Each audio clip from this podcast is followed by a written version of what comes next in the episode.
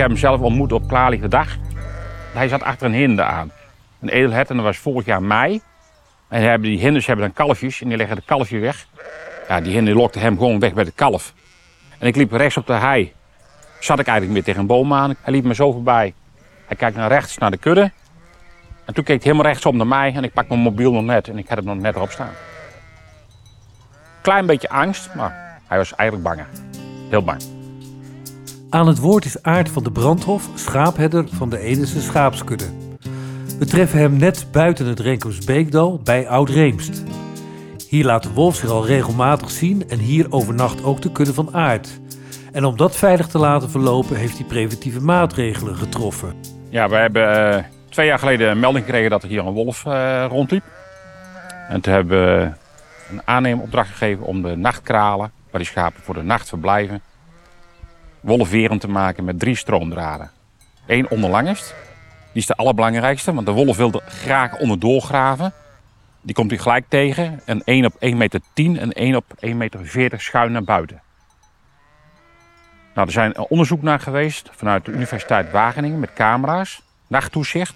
En de wolf komt tot aan het gaas en ze kijken elkaar recht in de ogen. Dus hij heeft al een keer een klapper gehad van die stroomdraad. Stond dat er niet op, dan was de gehaaid erin gekomen en hadden we heel veel schade gehad. Hoeveel, hoeveel kost het ongeveer om de, deze kraal bijvoorbeeld? Dit is een stukje, wat is het? Half hectare? Half hectare, nou ja, daar kan wel zo'n paar duizend hectare euro komen. Aan draad en arbeid en noem maar op. Stroomaanleg, aardepen. Er moet een hele diepe aardepen geslagen worden, die zit op 30 meter diep. Ja, dat kost gewoon heel veel geld, arbeid. Maar dat is allemaal vergoed door uh, de provincie. Je kunt aanspraak maken op subsidie om dat die nachtverblijven te beveiligen. Ze staan al een tijdje voor het hek te dringen, dus laat de schapen maar los, Aard.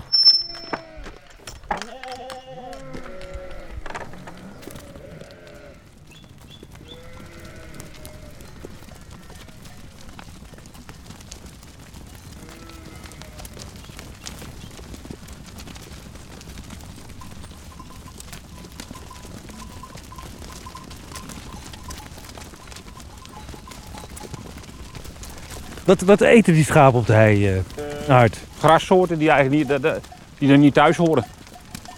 En dat is uh, pijpenstrootje vooral. En bochtige smelen, dat zijn grassoorten die gaan een beetje overhoekeren. En uh, dan willen ze zoveel mogelijk dat we daarop zitten. Kleine boompjes, berkjes, opslag, dat soort zaken, dat pakken ze ook? Ja, we kunnen beter linksom gaan. Want er staan al die runderen. En ik wil niet hebben dat jullie op de horens worden genomen. Want, uh... Molly, kom hier zullen niet gauw wat doen hoor, maar uh, een beetje ontwijken. Rechts van ons, halve school in de bosrand, lopen en liggen 30 tot 40 runderen. Koeien met kalveren, van bruin tot diepzwart variërend in kleur. De oudere dieren hebben imposante, vervaarlijk uitziende hoorns. Het zijn Spaanse runderen, sayaguesas. Kijk, daar loopt de hele kudde. We zijn toch, denk ik, alweer een 500, 600 meter weg. Hè? Er staan nou nog twee. zijn bijna een kilometer doorgelopen. Ja. Maar ik ken de kudde ook hoor. Ik weet ook dat ze daar niet verder weg gaan. Ik heb zoveel die ervaring met die schaapskudde. zou ik op de Edergaai niet wagen. Omdat we daar heel veel last hebben met loslopende honden.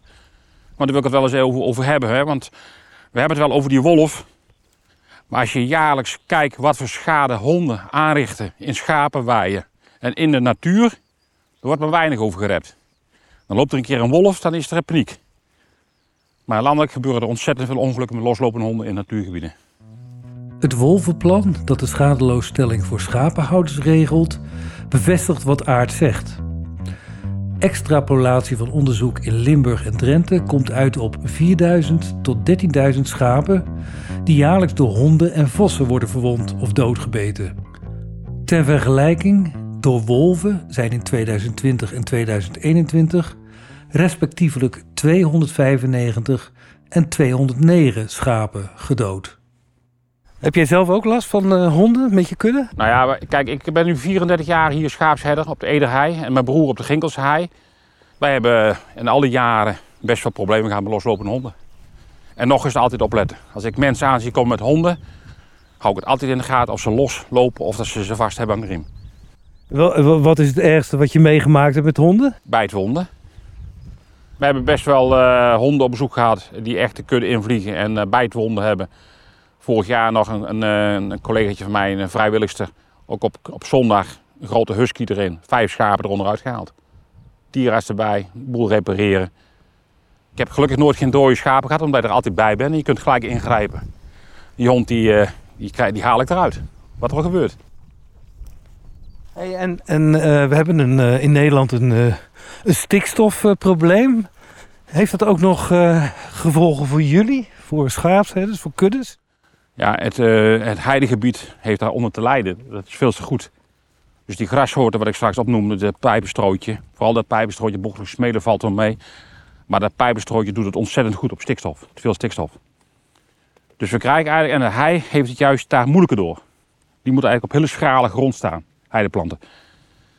Ja, door die stikstof dan hebben wij overvloed aan pijpenstrootje en grassen. En dat is wel op zich uh, wel veranderd in die uh, 30 jaar. Want ik had uh, vroeger best wel meer hei. Want in de jaren 50 hè, was het hele Ederhei was hei en de ginkel ook. Allemaal hei. Weinig opslag, allemaal open terrein, allemaal hei. Je moet nou eens kijken op die puthei hier. Nou, voor de helft pijpenstrootje. Je houdt het gewoon niet bij? Kunt eigenlijk niet, niet, eigenlijk niet bijhouden. En dan kun je zeggen, we doen nog 10.000 schapen bij. Maar waar moet je die dieren laten? In schaapskooien en noem maar op. Dus stikstof, dat is best wel een probleem. Ja, dat... Ik heb er wel moeite mee mee wat, wat er nou naar die boeren waren. Hè, dat de boeren een beetje de schuld krijgen van alles. En dat, dat klopt ook niet natuurlijk. Hè. Je kunt het afschuiven de boeren, maar dat is niet... Uh... We zijn allemaal een beetje verantwoordelijk. De veldleverik en de kwikstaart.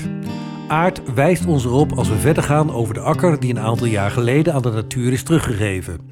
Hij is hier duidelijk op zijn plek en de wolf is wat hem betreft welkom. Ik ben een door en door natuurmens, dus hoe kun je een natuurmens vragen van die wolf mag je niet leven? Wij hebben al zoveel verknald voor het wild. Er zitten geen korhoenders meer, geen patrijzen meer. Iedereen heeft het over edelherten en over wilde zwijnen en over reeën. Laten we eerst knokken voor het kleine spul. Dat er hier weer korhoenders komen en patrijzen komen. En vlinders en eh, de gladde slang en de zandhagedis. Ik vind dat vele malen belangrijker hoor, dat kleine spul. Maar dat valt niet op. Nee, maar goed, zo'n zo, zo toppredator. Tuurlijk, dat, dat is gelijk een blikvanger. Oh, natuurlijk is dat. En naar links. En, en hier dan, de, we hebben hier gieren gevlogen. Nou, mensen zijn er prachtig van, joh. Het is prachtig dat het hier is. Dat het helemaal hierheen gekomen op de kadavers. Ja, tuurlijk. Oké, okay, duidelijk. We samen eruit zien te komen met z'n allen. hè? Lijkt me wel. Dat het ook een leefgebied is voor die dieren. En bewaren. Niet volbouwen. Ah, die kans loop je hier niet zo snel. Nee. Oké, okay, nee, dankjewel uh, Aard. Ja, prima.